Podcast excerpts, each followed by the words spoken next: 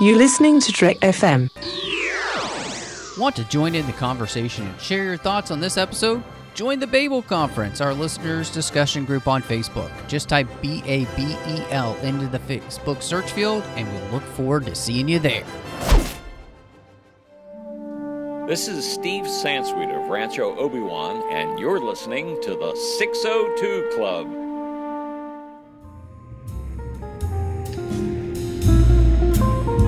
Was a little bar in Mill Valley where all the Starfleet trainees used to go. The 602 Club. You know it. I was there more times than I can remember.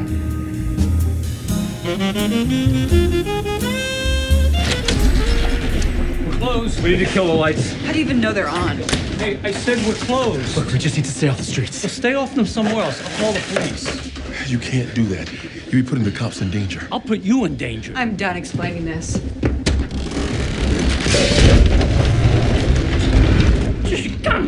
Whoa, she is very strong. Sir, this is for your protection. We need this place to look closed.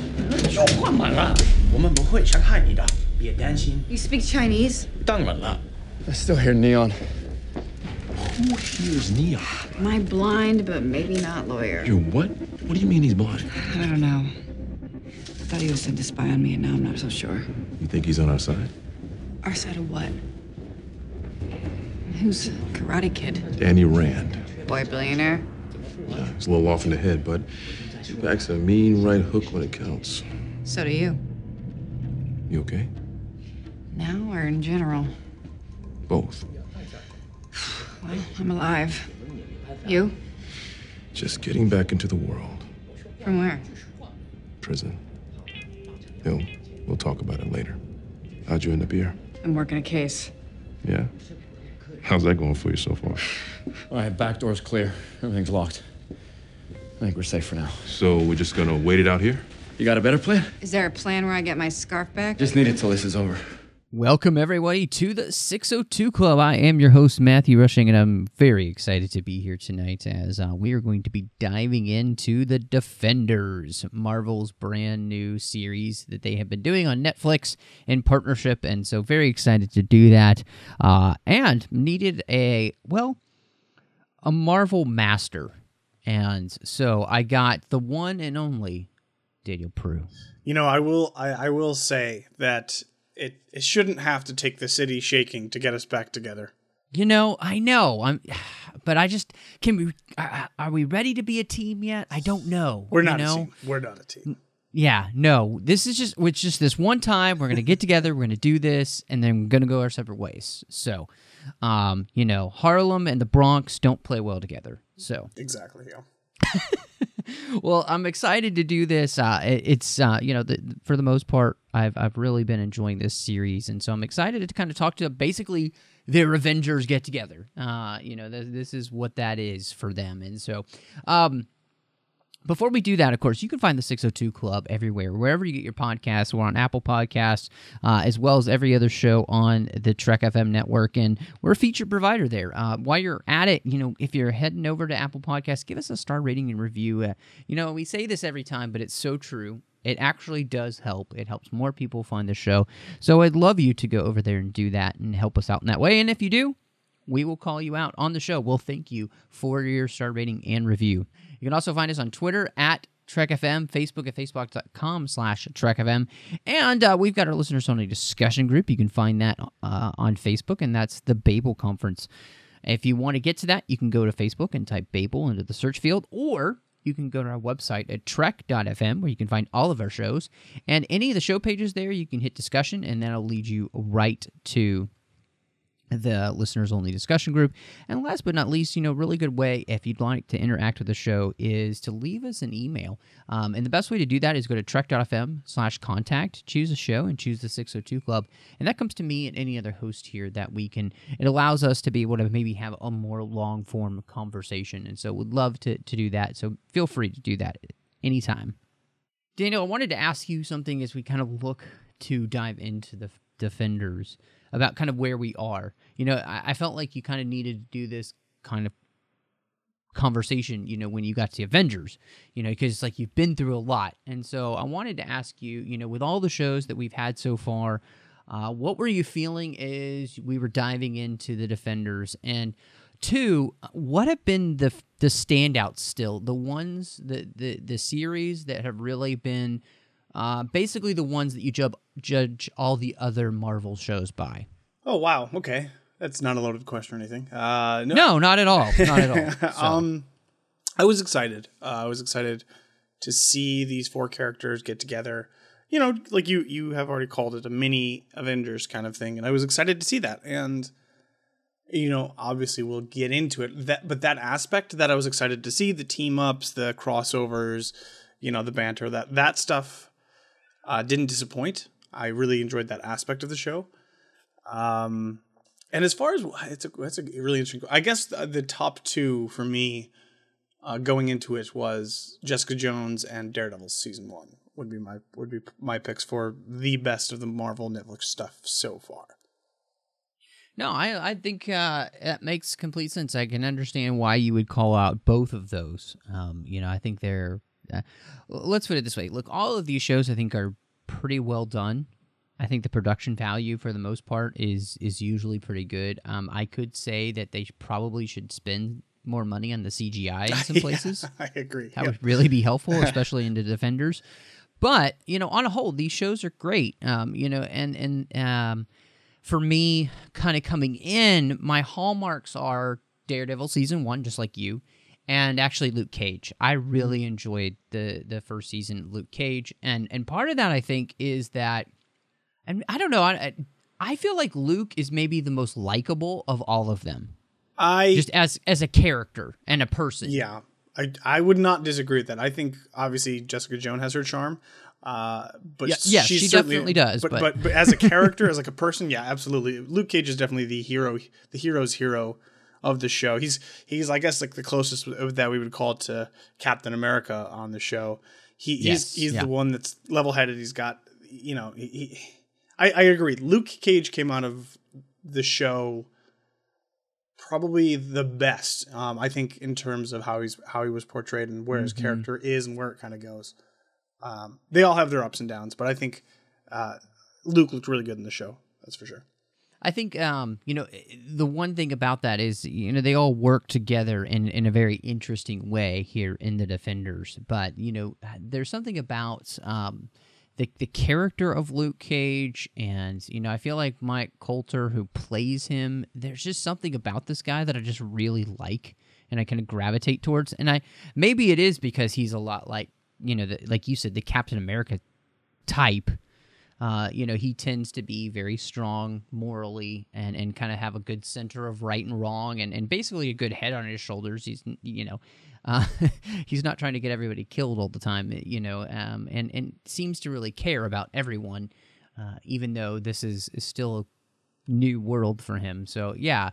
Um, I guess coming into kind of the defenders, I was excited to see how this was going to work. You know, um, it doesn't always work when you put a bunch of people together. You know, and uh, on a whole, I think you know it, it ends up working pretty well. I think they do the banter well, uh, the the relationships well, and it was nice to kind of just see them all. I mean, we've been waiting for this moment, you know. It, it's like Avengers. You've been waiting for them all to finally meet each other and get together, and um, I think it worked pretty well. And so that brings me to kind of this idea of of bringing the team together. And first, I just kind of wanted to to dive into a little bit more just their interactions and which ones that you really liked, which ones you thought worked really well, which ones were like, eh. uh, because uh, one of the things I noticed was that at bringing them all together, they finally gave you a reason for Claire, having been in all the shows, Oh, yeah. sometimes too much. Mhm. The fact that she's kind of the um, the linchpin for all of them, in that they all know Claire and she knows all of them, but they don't know all of each other. Yeah. And so she kind of kind of brings them all together, which I I thought was nice because finally it made at least that part really pay off for the show. It's a really interesting idea and concept too. Like, no matter say you've only watched one of those shows and you came into this into Defenders, she can kind of also be your window into those other shows. You know, th- there's times when she's kind of explaining certain characters to other people, and if you trust her, like when you were watching, you know, uh, Luke Cage or whatever. You know, then you'll you can kind of trust her word that Jessica Jones is, is a good person or or Daredevil is. So it's it's I don't I mean I'm not sh- I obviously that wasn't the point of the character or anything like that, but it's nice that it does make sense that she's kind of the linchpin that everything turns on. She's kind of the glue um, that holds it all together, and it it's been well established at this point. So it's it's a good payoff, I think, for that character. Yeah, and I I think it ends up. I really do actually think it ends up working pretty well. Uh, I, I, I like what they what they do in that sense. You know, um, I would say Iron Fist. It did feel a little bit like she was in there too much, but obviously they at least use that to their advantage here, and I think that's a good thing. You know, other than, I mean, there's nothing worse than having a, a big part of one of your shows go nowhere you know, and, and kind of lead to nothing. And so they don't do that here. And I really appreciated that. I, I thought, okay, at, at, least they have been setting this up on purpose and, and making it mean something.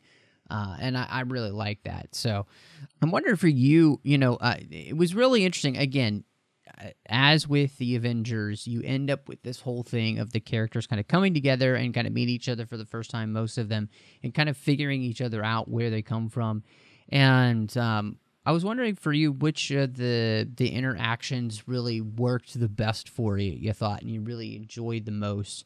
Um, and were there any that you just was like, uh, I don't know, this this doesn't seem to fit. Well, obviously, uh, I think what will probably be most people's favorites. It certainly is mine. Is Jessica Jones and Daredevil, uh, which kind of came out of nowhere mm-hmm. for me. I was not expecting that, but they played very well off of each other. Um, they had a really interesting dynamic that I wouldn't have yeah. seen ahead of time, but it was right. written and played super fantastically, and I really, really enjoyed that relationship. Especially when he comes in, he's like, "I'm your lawyer." She's like, "What?" Yeah, yeah. that was. I thought that was a really great scene, mm-hmm. um, and it, it, fit both of those characters so well, and um, I did really like their interaction. Um, I'm trying to think, you know, I also really enjoyed, and this is going to sound funny, but I really enjoyed Jessica Jones being back with Luke Cage. Yeah. And mm-hmm. them actually dealing with their, you know, their mess that they left each other in. Uh, and um, I loved their kind of adult conversations. You know, like they just, you had S going on, I had S going on. Yeah, you know, yeah. it happened. Yeah. We we both could have handled it better, but they didn't turn it into a big deal, which I thought, wow, how revolutionary. Two adults having an adult conversation, both saying, hey, you know what, we both screwed up. It's cool. Whatever, let's move on. It, yeah, that was a fantastic uh, scene. And it, it, plays really well into both of their characters and, and the situation as a whole. It doesn't feel forced in any way. It feels like mm-hmm. this is a conversation that these people would get to at some point. And, and like you say, they're both adults. They both, you know, they know what they did. They know where they are now. And it's, it's just an acknowledgement of that. And every we don't get too much of it. We get more in the end than we do in the beginning. But yeah, I agree. Seeing them reunited, they have they have a really good chemistry between the, the, those two characters for sure. Yeah, no, absolutely, completely, one hundred percent agree. And it was just, uh, you know, it, it, it's kind of interesting to watch you know Jessica Jones because I you know we haven't had her season 2 yet so this is the you know the uh, next time we get to see her and I really, I, I just I just like the way they kind of subtly pushed her character forward. Um, you know, they use this season to show her that you know she doesn't have to be all you know hard as nails all the time to everyone. You know, there are people that are actually going to be out there. They're going to care about her, and uh, you know, I feel like they they found a way to have these guys kind of break down her walls just a little bit in a really good way. Like show her the ability to be okay with being vulnerable to somebody, as well as you know doing the same thing you know with her her friend you know who by the end of the show fixes her uh, window. Uh, and she's back in business as alias investigation and i thought that's a great way to have this character kind of continue that arc from their first season and into what they're going to go into their second season. And I, I really thought that they did a good job with that. Um, and I, I felt like they also did the same thing with Luke, as you know, they got him out of prison and um, had him come home and kind of end up in this place where and he's not a guy who ever really wanted to be a superhero. But i I thought it was interesting in the end that it was actually Misty Knight who kind of pushes him into it, even though she kind of gets frustrated with him later on being the superhero and not playing by the quote unquote law rules. Um, I I thought it was really interesting. It's kind of her fault, you know. She asked him to do it. Uh, I wonder. Well, we can talk about what happens to Misty later. I, I just wanted to agree with you though that like, I think to to varying degrees of success, but I think overall, a very very positive way they push each of these characters into like with a movie like the Avengers, you don't have the time to kind of push. You know, it, the, like the Avengers is a big thing. It happens. It happens to the characters, and then we kind of deal with fallout. Whereas this is more of like we have more t- a little more time here, so it's like there is an like an arc within the movie, which you know now, like you're mentioning, uh, you know Luke Cage is kind of accepting this this role here, and and uh, Jessica Jones is is kind of back in business at this point after the events of season one, and obviously Daredevil, some significant things happen to him. Uh, but it's like every character is pushed forward in their story. Like we pick up from right where we, we expect them to be, we move them along, and then we kind of set their course for the future. And I think this show really does that well for the characters. It definitely got me excited for a lot of the stuff that's upcoming. No, I agree with you there, and and and one of the things I have to say too is that you know, uh, Daredevil season two was tough for me. Like I really liked the first half with um, Punisher, Punisher, yeah. But yeah, but the second half I thought was kind of a mess, and part of that was just because Matt became a big, huge, you know what I'm talking Yeah, he about, did. and uh, it, he was not enjoyable to watch. But what I really liked about this season of the Defenders is that they kind of put they found a way to bring Matt back full circle to being the guy who's more the hero and being somebody who really believes in people and and is willing to you know uh, sacrifice his life for others and all of those things and, and i really liked that and i also really liked the way in which um, you know in a lot of ways i feel like it's foggy who kind of finally helps him accept that this is just who he is and that the city actually needs him Yeah. as Daredevil, not just the lawyer. And I thought that was really cool to watch that relationship between them, which has been a, strained, kind of actually grow.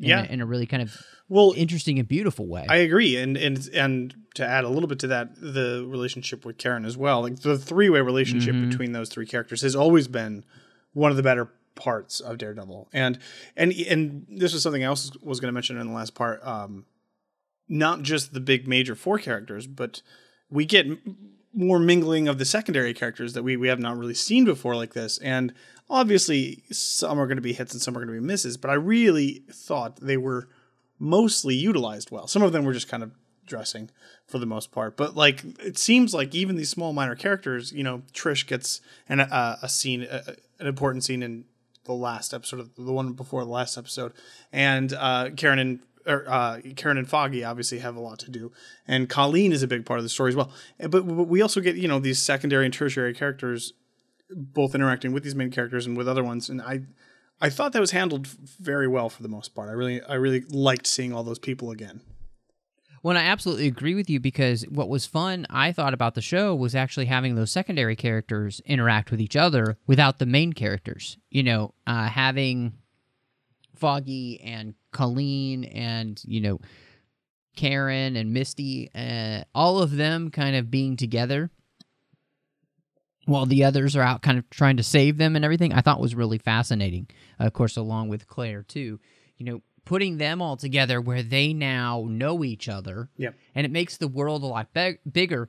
You know, it, it kind of reminds me in the DC TV universe when uh, Flash and Arrow finally cross over, you know, and then all the crossovers start happening and it really opens up the universe. So you feel like now in any one of the the shows that they're doing that any of the characters could pop in and out whenever they need to Yep. just like a comic book which is so much fun when that world is those pages are kind of opened and everybody can just kind of spill out and go into whatever you know they need to and that's great stuff um so i want to want to ask you um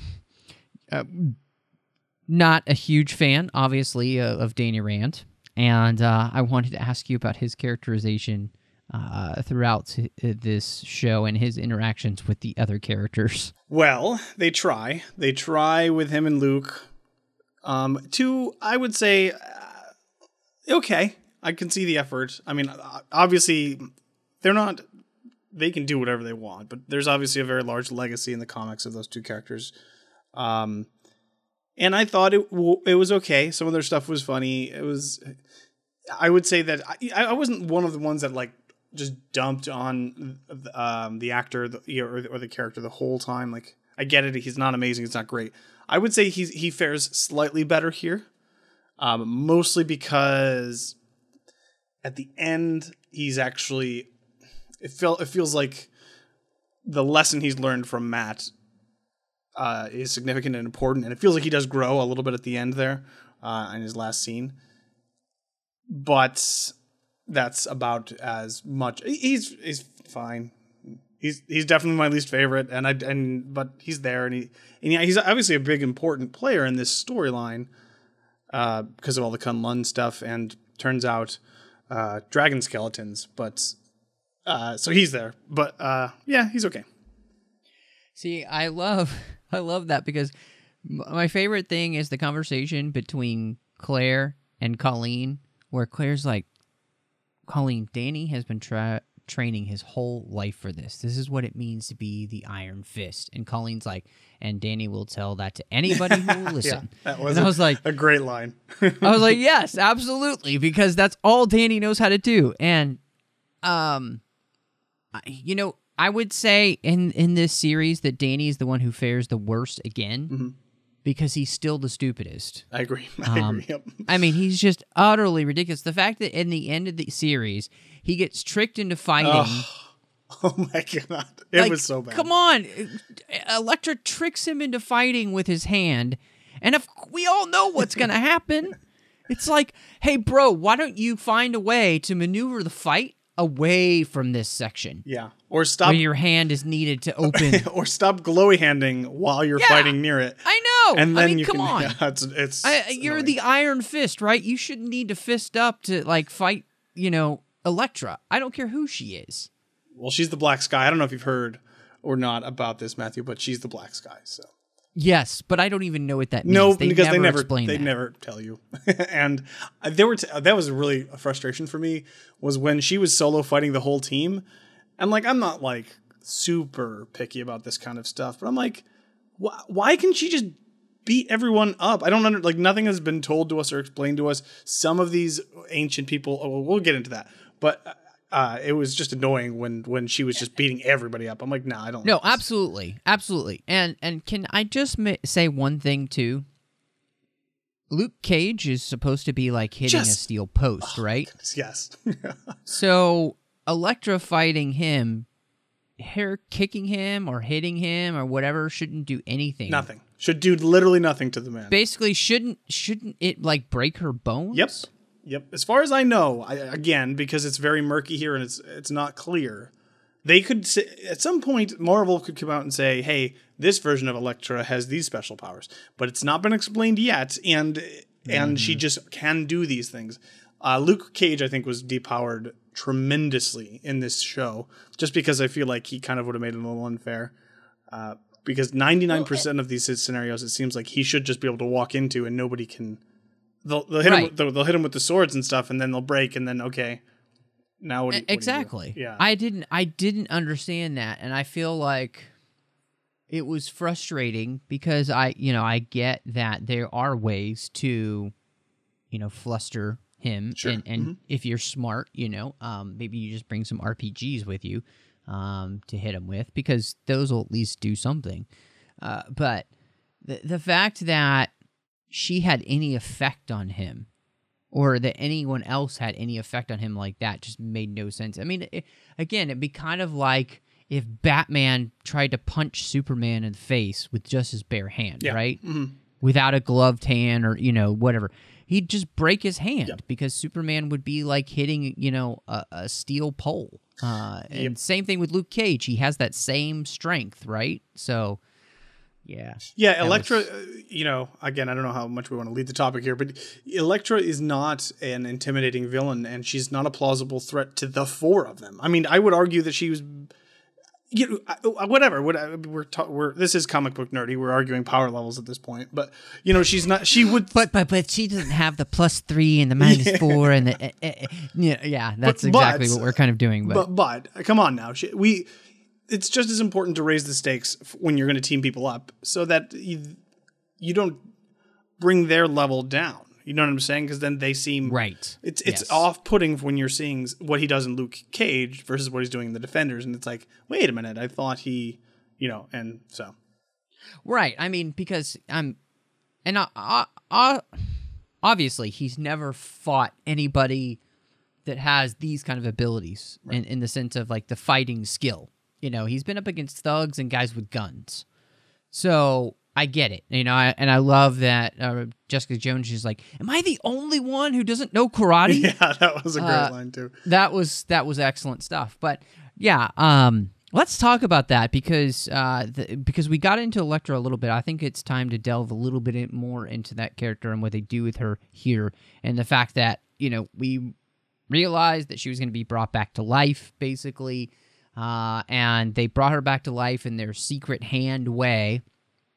And it erases her memory and makes her the black sky, which they never explain, other than she's the black sky. So don't mess with the black sky because she's the black sky and nobody messes with the black sky because she's prophesied, I think, well, to be the black sky. And that's the thing too, because there's a line in there. If I if I am not misremembering, where the Japanese guy tells her that she's the one that prophesized about him.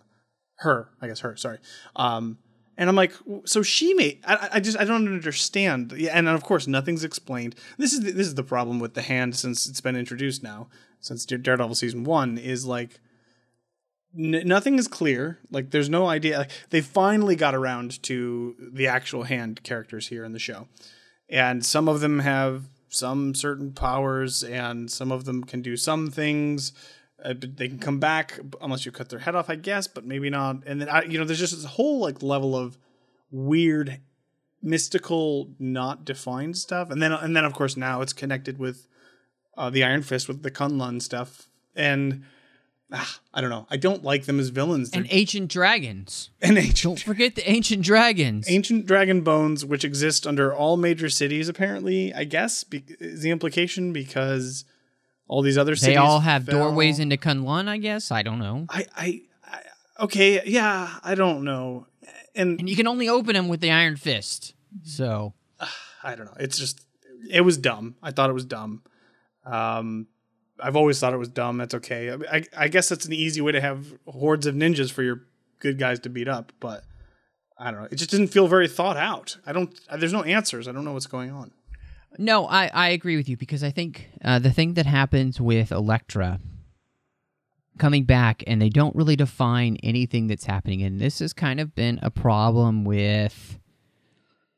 I would say this is a problem with a, mar- a lot of Marvel things, not just this, but uh, I, I felt the same way with Agents of Shield. I sometimes feel the same way with their movies, where it's just like they don't spend enough time on enough exposition to help you kind of get what's going on. I mean, just even the basics, right?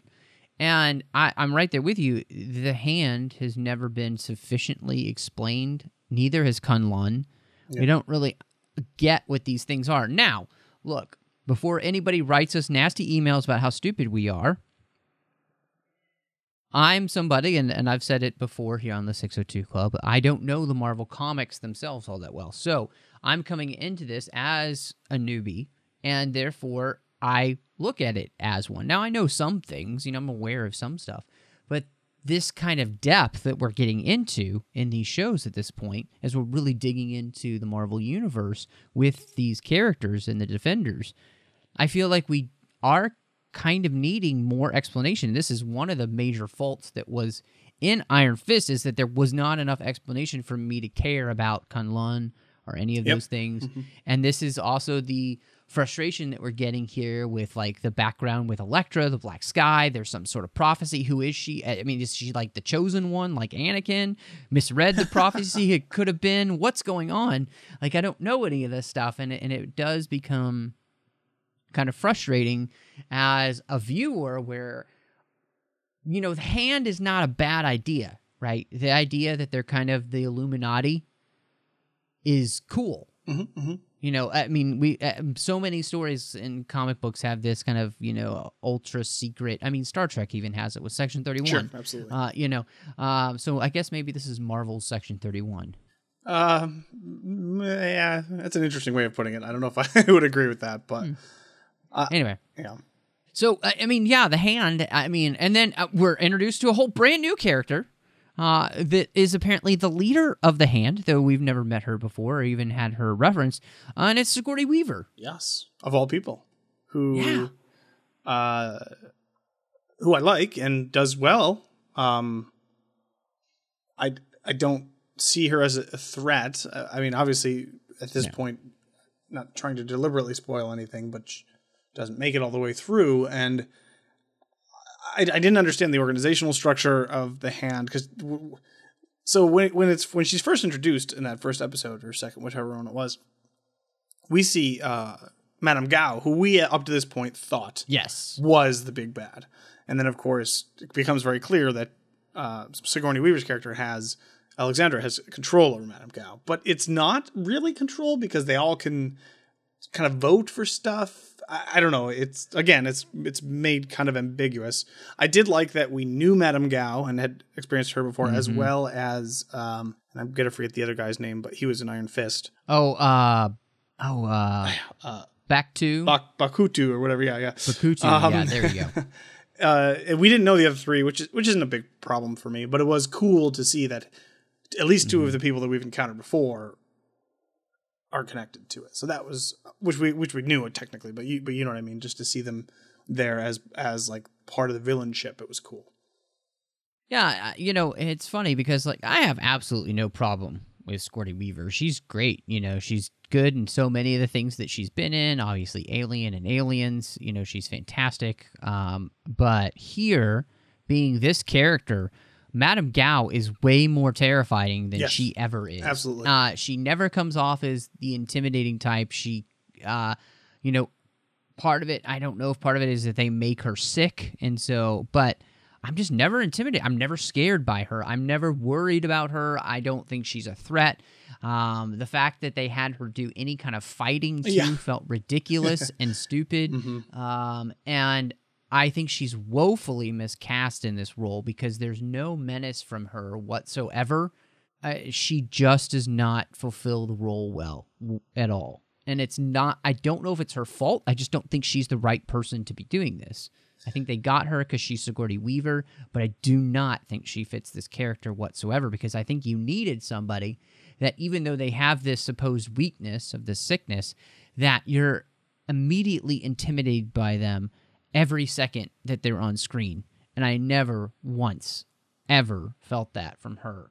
So, Yeah, I don't I don't disagree with you at all. Um, it's interesting because on paper it seems like something that Sigourney Weaver would be really kind of amazing at is you know this no nonsense kind of character that's going to just take charge of of every room that she's in. You know, it's it just doesn't come across as effective. Like you say, it must just not be the right fit for the character because I I never saw her as the one that was to be concerned about. I don't know. It's just it's it's quite clear. It's kind of disappointing too, but like I say, you know, what can you do? you know, I and I was trying to think like who would you cast in this role?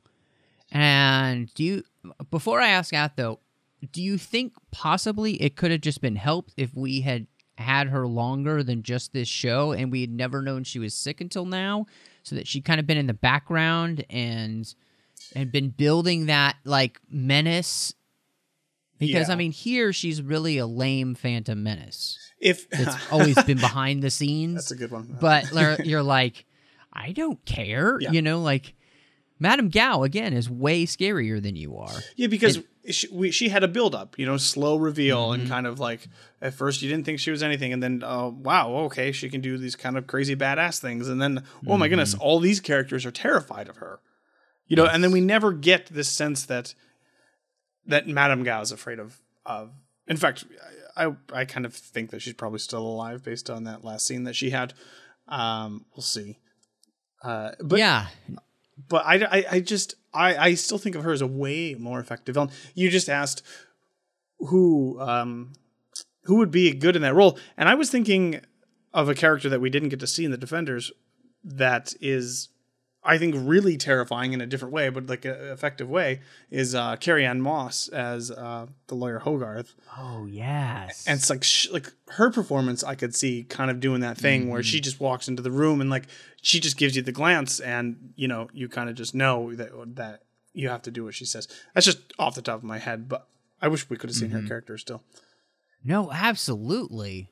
I mean, I I'm right there with you because I feel like she has. I mean, obviously playing Hogarth, she can. She's already been kind of villainous in you know Jessica Jones, and so seeing her, I, man, wow! If they hadn't cast her for Hogarth, she would have been perfect. Yeah.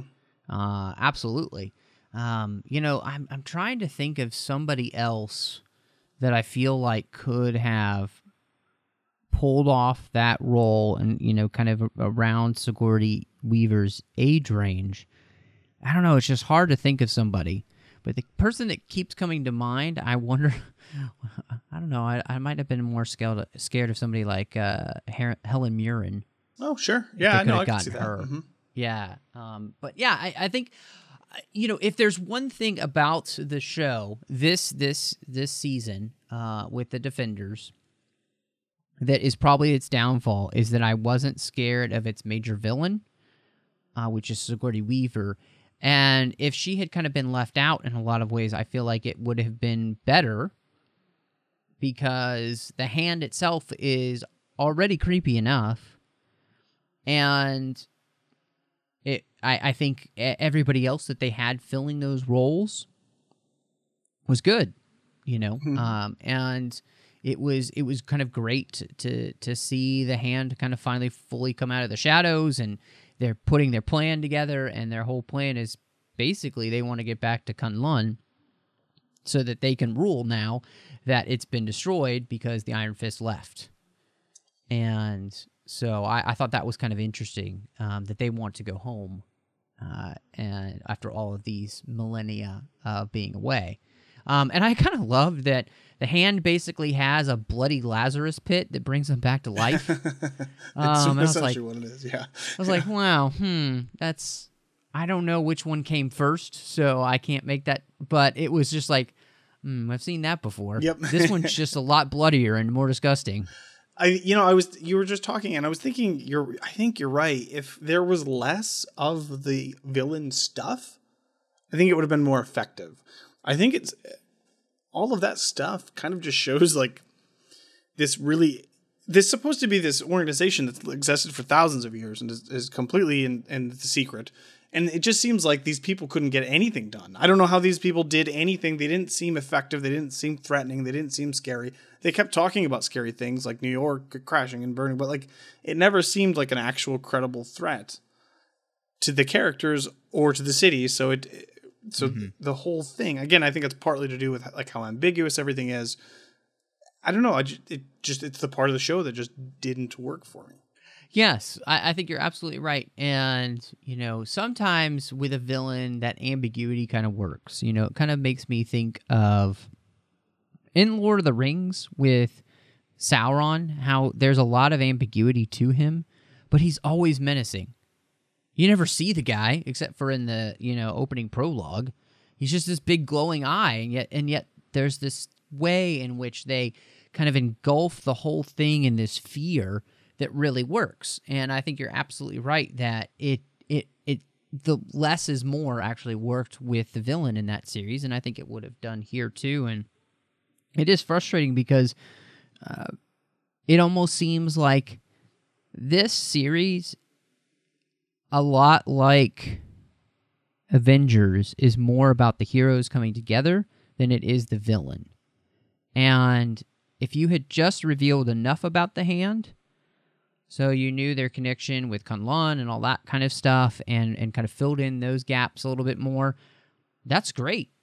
You know, it connects Iron Fist with Daredevil and all this stuff. It connects the big, you know, hole we saw at the end of Daredevil season two, you know, which I never thought that they'd follow up with, but now we know they've been digging because they're trying to get access to this door. They need the Iron Fist to open, Mm-hmm. um, and they're also planning on basically. And, and this is the other thing. They're the, they're they're really like a inept version of the League of Assassins, because the League of Assassins, remember in in Batman Begins, is going to destroy Gotham because it's gotten too corrupt and opulent and all of these things, and it's time for Gotham to end. Well, now it's time for New York City to end uh, in the exact same way. And I was like, a lot of these story points just, uh, feel recycled from better material. Yeah, I don't. I- again, I can't. I'm like you. I can't speak to the origins of the Hand as an or, as an organization. Although I do know that they must be at least uh, older than eighty one or eighty three. I can't remember um, when the Turtles came out because the Foot Clan is based off of the Hand. So I know that. Uh, but uh, yeah, I don't. I can't speak to to where which came first or, or which is you know. But I I agree. It's it's not it's not as scary of a concept. Here's the thing. I hope we're done with the hand now. I do. I mean, me too. I don't care honestly. Like if like you you mentioned this is like Avengers and the fact that it's more about getting the heroes together than who they're fighting, and I'm okay with that. Um, if they do it with the once, right now, now give us a challenge. You know what I mean? For Defender season two, ramp it up, but don't give us the same thing, please, please, please. Don't give us this. Uh, you know, cut off the head and three more grow every single time. I don't. I don't want to be dealing with the hand for the next or Elektra. I don't need it to turn into Hydra. Yeah, Let's just say exactly. that, yeah, okay. exactly. So find some other new a big bad or you know whatever. I just we've had two, three, four and a half ish seasons of the hand stuff. I think I think uh, at this point they should just uh, say yeah, that's it. That was it. We cut off the head. We ki- we killed them, and and that's the end of it. Or we cut off the hand.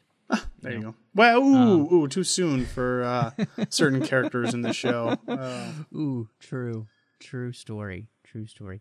Uh sorry, Misty, my bad. Um, so I, what was interesting about this season of the Defenders, the first season here, uh, that Stick is back, and they finally kind of reveal what he's been up to this whole time, like what his mission has been, and this I thought was uh, honestly well done. Uh, this is a thing that I thought was really interesting to bring him back, and that his whole goal in you know, training Elektra and Matt, he is somebody who's been fighting the hand and he saw the natural ability in both of them and it was his goal and, and Elektra was even somebody who was recruiting Matt, you know, and she ends up falling in love with him and that was obviously not in Stick's plan. Uh, but I loved all of that kind of tying this together and and again a lot like the Avengers does. It kind of uses all these little bits and pieces to kind of mm-hmm. put together its film. And, you know, whether it doesn't all work perfectly, but it works well enough. And I, I Stick was a big key part of that kind of coming together. Yeah, you know, and it's that's what the best part of these movies and these shows do. That's when like you get that, you know, it's like when it's so rewarding and you're like, oh, Stick, you know, the guy that we learned about in Daredevil season one through Daredevil season two, you know, and on and on and on. And it's like I've been with this character the whole time. I know this character, and I, I can see what's happening and what's going to happen to them next. And I think it's a really fitting end for that character as well. It was very satisfying. Uh, made the way he died to me made sense. Um, I was surprised that he had didn't come to that decision earlier. I thought that was going to happen in the first scene when they're all kind of discussing what they need to do with Iron Fist, and I'm like, well, Stick's going to try to cut off his head. Mm-hmm. Um, but it, it made sense, and it kind of we didn't really get to see the fallout for, with Matt, just very very briefly. Um, but it's very significant. Obviously, he's been a kind of a right in the middle of the thick of this whole thing, and I hope it's an indication that they will leave this behind uh, because his story is now done. I mean, maybe flashbacks or whatever, but I I, I agree with you. It works tremendously well uh, what he does in the sh- in the show. And I just like having him back. I love that actor. Yep, he's you great. know, I've loved him since uh, Hunt for October. um, and I just think he is uh, a fantastic actor, and uh, it's just kind of again he's he's somebody that you know Scott Glenn is one of those guys where. Um, I also love that he's just as sarcastic and smartass he is Jessica Jones. Yep. uh, you know, I just want to see those two battle back and forth and see who can, uh, you know, outsmart ass each other. So I thought that was really good. Um, I was just thinking, uh, and I kind of wanted to ask before we kind of get closer to to wrapping up, but was there anything else for you that just kind of stuck out about the season? That either you really enjoyed or you know on the other side that something that ended up bothering you? Um the end of the show once they get down to the pit is super super dark. Like the last two to three episodes are insanely dark. Um and it was bothering and me. you're just talking about like light levels yes light i'm talking about just okay. yes yeah uh, no not not like the subject matter or anything like that. Because in the beginning, there's this really uh, they do this neat thing with the lighting that they kind of bring mm. it all in. You know, from every other. You know, the show has very right. unique lighting. Obviously, when you're watching, yes, yes, when you're watching Jessica, they, and Jones, they light, yeah, yeah, and they light it just like you would see all the different shows. Yeah, yeah, absolutely. And then eventually, there's a kind of blending that they do. Uh, you know, uh, it's really interesting what they do the, in, in, the first half of the show, and then in the second half of the show, mm-hmm. especially towards the end, like I said, it just gets so dark, and I, mm-hmm. it was really jarring to me, and really bothered me. Uh, I, re- I, I loved it in the beginning, but then at the end, I really hated it. So I'm not sure mm-hmm. what, what happened there, but maybe they just, I guess, ran out of light bulbs or something. Yeah, no, I, that's something that I really liked about the show. Uh, is the way in which they kind of, as they're melding these people together, they're using the lighting schemes from the other shows to you know so uh, luke cage tends to be in gold lighting uh, that kind of warm lighting uh, you get matt with red uh, and you get jessica with that kind of washed out purplish lighting. And then you get um, iron fist and danny rand with kind of this green tint.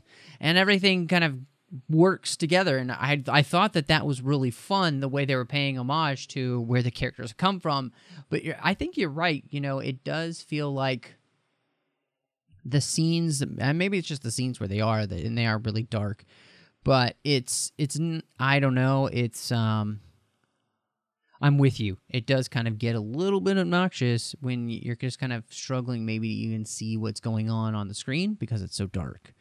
So I, I agree with it, you there. But I, I liked the work they did beforehand, where uh, you know they're really setting up the show um, with the different characters, and then they're kind of bringing them together. And I don't know, I, and maybe maybe I missed it, but I didn't feel like they kind of found the Defenders look. No, I other than dark. Yeah, no, I don't think that there really was. Um, which is kind of an interesting situation. I, I don't have a problem with that. If if the Defenders is going to be just this team up, and you just kind of have this mishmash of the styles from the different shows, that makes sense in a lot of ways, right? Uh, I, I would get why you'd want to visually distinguish it as well, but I can also see the other side of it where it's like, oh no, no, this is just kind of just, especially since you know this is the first time. It's very clear that they're not really a part of an organized group at all. This is just the, this kind of ramshackle thing. Obviously, by the end, they become friends, and it's mostly hunky dory. But uh, you know, in the beginning, you go through the regular growth spurts that any super team does. Uh, we you know, we see the characters fight each other and doubt each other, and then turn on each other, and then eventually learn to trust each other. So it's yeah, not surprising. Yeah, it was pretty funny to watch Luke Cage get hit with the Iron Fist. That was a great see, scene. That was yeah, and that was something that you know kind of bothered me as well. Like you know the Iron Fist, right? Him hitting Luke Cage with the Iron Fist, and it does that. But like, shouldn't him like hitting anybody else with that fist like just, just go shatter through every them? bone yes. in their body? Yeah. You know, yeah. like yeah, basically like Batman v Superman, where he presses in the Nightmare Batman sequence where he presses on Batman's chest, and you know it just goes right through.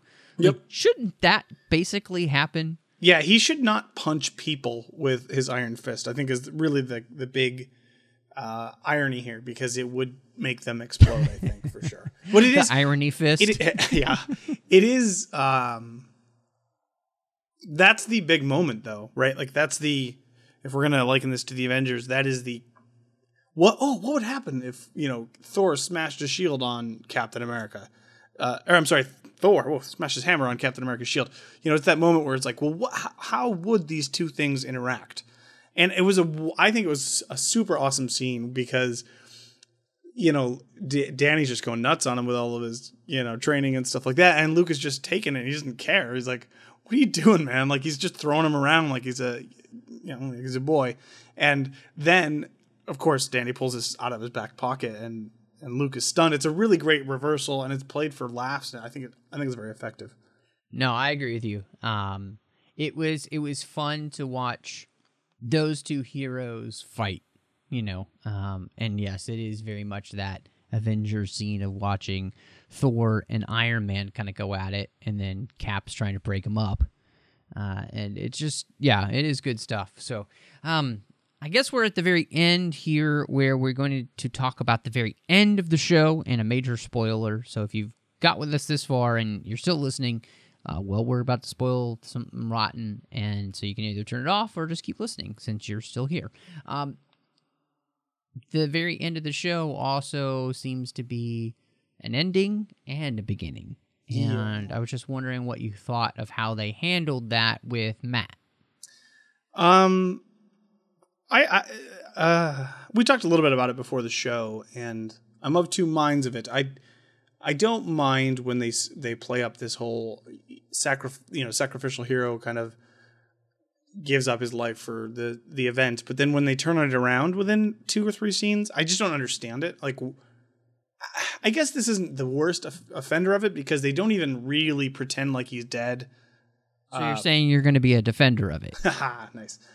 Um, I'm I'm more excited about what it what it plays up for the future because from what I understand, like you, I'm not super familiar with the comics, but from what I understand, the storyline is quite uh, well respected, uh, and that that this is setting up, I believe, and uh, I don't know, but his sacrifice is weird because I don't get why he's willing to do this.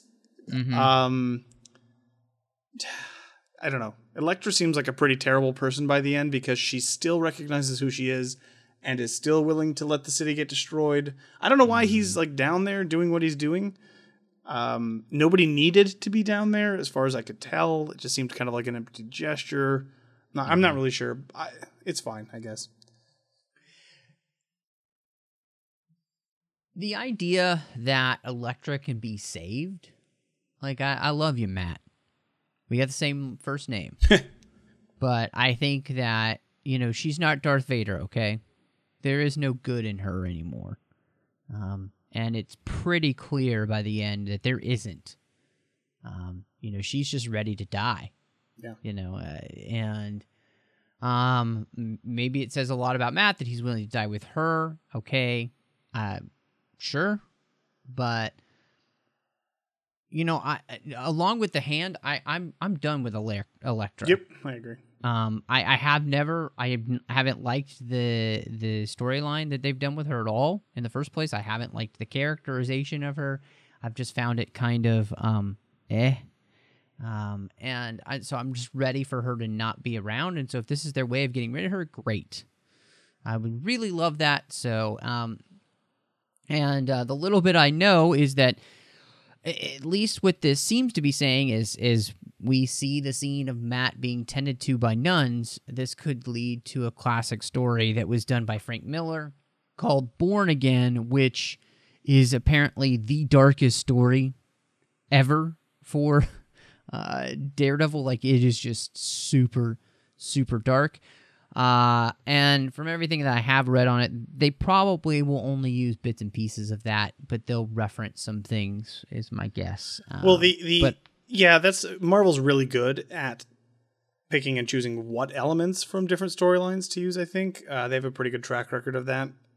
Generally speaking, what I'm most interested in is that this classic storyline uh, is apparently the, the elements are driven by the kingpin. So I'm curious if that if that's a big hint that we're gonna get some more kingpin, which uh, I would definitely enjoy after all this hand stuff. I think that would uh, that would be pretty cool. Well, it'd just be great to have the kingpin be the actual kingpin Yeah. this time. Like you know, uh, Oh, like an actual kingpin of crime. Yeah, that would be nice. Yeah, so he was, you know, uh, he because he wasn't fully the kingpin at this that at that, that point in season one.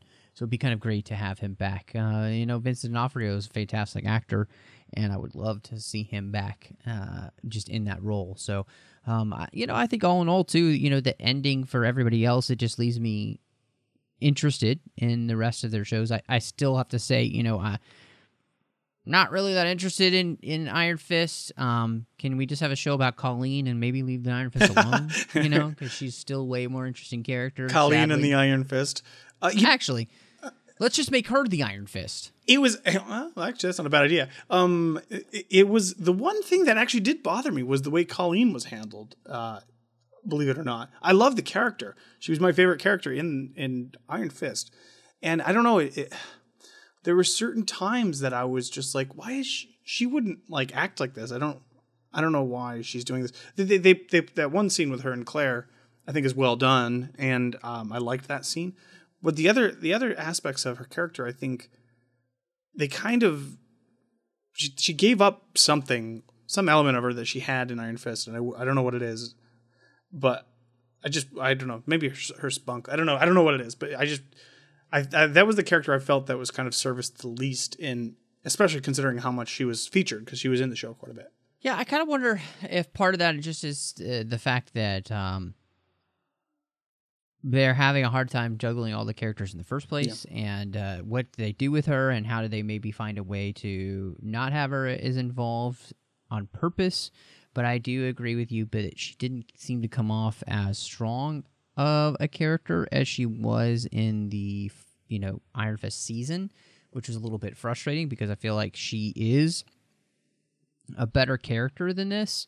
Uh, and I, w- I just again, she's a much better character than Danny in the first place. So I would have rather had spent more time with her and less time with him if there was a way to do that. But there isn't a way to do that because she's not the Iron Fist. He is, and so. Um, but yeah, I was I was frustrated as well that that I didn't feel like she got as much to do, and it wasn't as rewarding for her as a character. Yeah, um, I agree. Yeah, so I guess all in all, I'm wondering. Um, you know, we kind of talked about some pros and cons. You know, we've had, I think, a, a fair bit of both. So I'm really interested to kind of see where you come down with your rating for the show. Yeah, so like I said, I'm kind of of two minds of this. I really, really like the team up aspect. I I appreciated that it's a shorter season. I think Yes. it could have definitely run the risk of dragging things out way too much if they did that.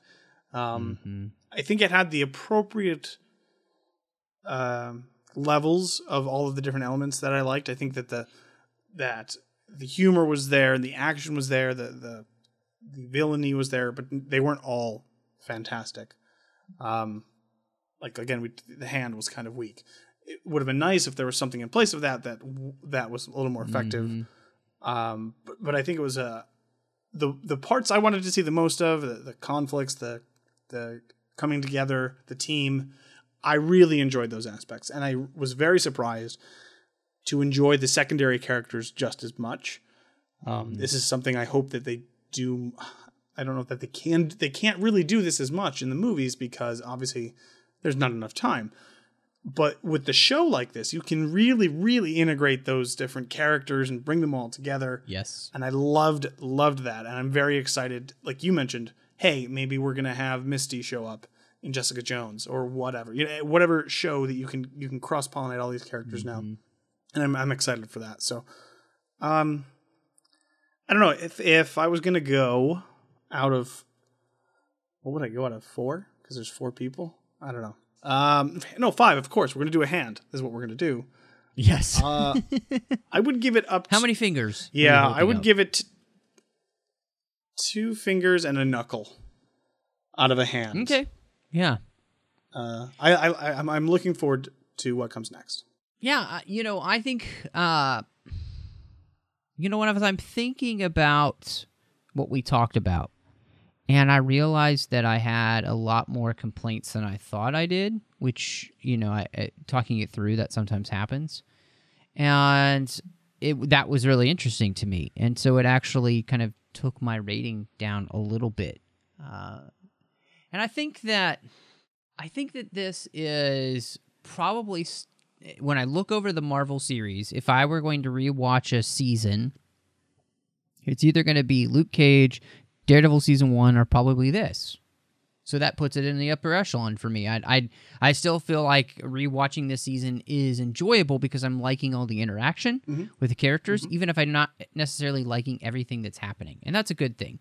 Um, that that's very important. Obviously, we want that to work the most when you're doing a team up, and so you know I think that this probably gets two fingers and half a middle finger for Jessica Jones, you know, because that's what she would give you. That's good. Um, that. And so, you know, it, it's, yeah, it's like, and if I put it numerically, it's like 2.75. It's almost three, but it's, it's like there were too many things that kind of I don't feel like they did as well um, and didn't maybe put as much thought process into uh, as they could have. And look, I don't like when people just compare um, Marvel and DC and say one's better than the other, right? Um, and I'm not doing that here. I'm just going to compare television shows because I just recently rewatched season two of Flash. And uh, like right before I watched this season of The Defenders. And I feel like that obviously has a lot more time, but I think this didn't need more time. It just needed more exposition, explanation. And I feel like the DC TV shows, for the most part, have really found their um, groove in really uh, doing a good job of explaining everything by the end. The because- CW TV shows, you mean? The CW, yes, I, and I like Gotham personally. It's a whacked out weird show. yeah, I'm just saying Uh, you- you're just not you're not lumping whacked. that in there with those shows. Is all. No, I, it's it's not the same thing. No, but the CW TV shows, uh, I feel like they have kind of found that groove of really being able to make you feel comfortable by the end of the season with all of the stuff that they've done and sufficiently, for the most part, explaining things. And so, I I think that the the Marvel shows need to find a way to do that. And sometimes I feel like maybe the Marvel shows are taking themselves so seriously that they're kind of missing some of that basic stuff that you just need in a TV show, like to really explain some important things. So, um, yeah. yeah. Again, I still enjoyed watching this show. For all my nitpicks and all the things we talked about, I still had a good time, and that was because I liked the the four main characters together, and like you, I liked the tertiary characters all together. And what the shows have done is, for the most part, create likable characters, except for Danny Rand. Uh, and I'm excited to continue to see somebody like Daredevil go into his season, Jessica Jones, Luke Cage. I'm looking forward to seeing all that happen again, uh, and then of course find a way to into Defender season two sometime. Yeah, I was just going to say real quick too that like we did get a little a little bit of the crossover when um, Luke Cage showed up in Jessica Jones, but I, I'm excited also to true. see small cameos like we kind of get in the more movies Yes. now. Um, now, Dare- you know, now Matt Murdock could show up for legal advice in the middle of Jessica Mhm. Jones season two or whatever. Yep. Just because. So I, I like that, and I and I hope that they capitalize on that. And that was one of the bigger Yes. disappointments. That was that there was no Punisher, at least reference, but or cameo in uh, Defenders. I wish he had showed up at some point. That would have been interesting. But Oh yeah, can't wait for that. I'm really looking forward to his, show uh, because he was the best part about Daredevil season two. So, um, but uh, yeah, I- I mean, I love getting to talk about this stuff. I love the fact that you know we've got our associate producers uh, Ken Tripp and Davis Grayson through Patreon, and they make sure that this show and every other show on the network happens for you. I really appreciate them uh, taking their hard-earned money and pouring it back into Trek FM. It's a huge enterprise that we have here at Trek FM. There's so many shows going on, and we definitely we can't do it without you. Uh, and and the way that you can help us is by going over to patreon.com slash trekfm and you can support the show. Every little bit helps. Um, there's different contribution levels. There's many different ways that we give back to you. Uh, but in the end it, it's just every little bit a month that you can help out. Make sure that all the shows keep coming to you ad free as well you know great content i think that we do across the network so again go to patreon.com slash trekfm and see how you can be part of the team uh, now, Daniel, before we get out of here, uh, and uh, before you you know go find something else to defend, um, Yeah, where can we find you? You can find me. Uh, I've got, I've got a couple of other shows, but really the best way to find uh, me and, and, any chance you want to get a hold of me will be on Twitter, and that is the uh, the username one up Dan. That is the number one, not the word. Awesome, awesome, and don't forget to to check him out. You know he's over there on the Nerd Party doing uh Ceti Alpha 3. That's right. So make sure you, you check that out. Uh, you can find me on Twitter, Matt Rushing02. I'm under Instagram under the same name. I'm here on the network with Chris Jones doing The Orb when we can find a chance to get that done because of our crazy schedules. Talking about Star Trek Deep Space Nine, the world's best Star Trek show. You can also find me on the Nerd Party, uh, just like Daniel, uh, and I'm doing a couple of shows there. I'm doing aggressive negotiations with John Mills, talking all about Star Wars uh, we pretty much just find a topic each week and talk about it. Uh, something that we've been thinking about the Star Wars universe. So make sure uh, you join us. We, I, th- I think you're gonna love it. Uh, you can also find me over there doing Owl Post, which is a Harry Potter podcast, and we're going through each and every chapter of the Harry Potter series, one chapter at a time. And in fact, we just finished book two. So we're about to dive into the Prisoner of Azkaban, which I'm Ooh, so excited about. So I hope check that out. Yes, I, it's my favorite book still in the series.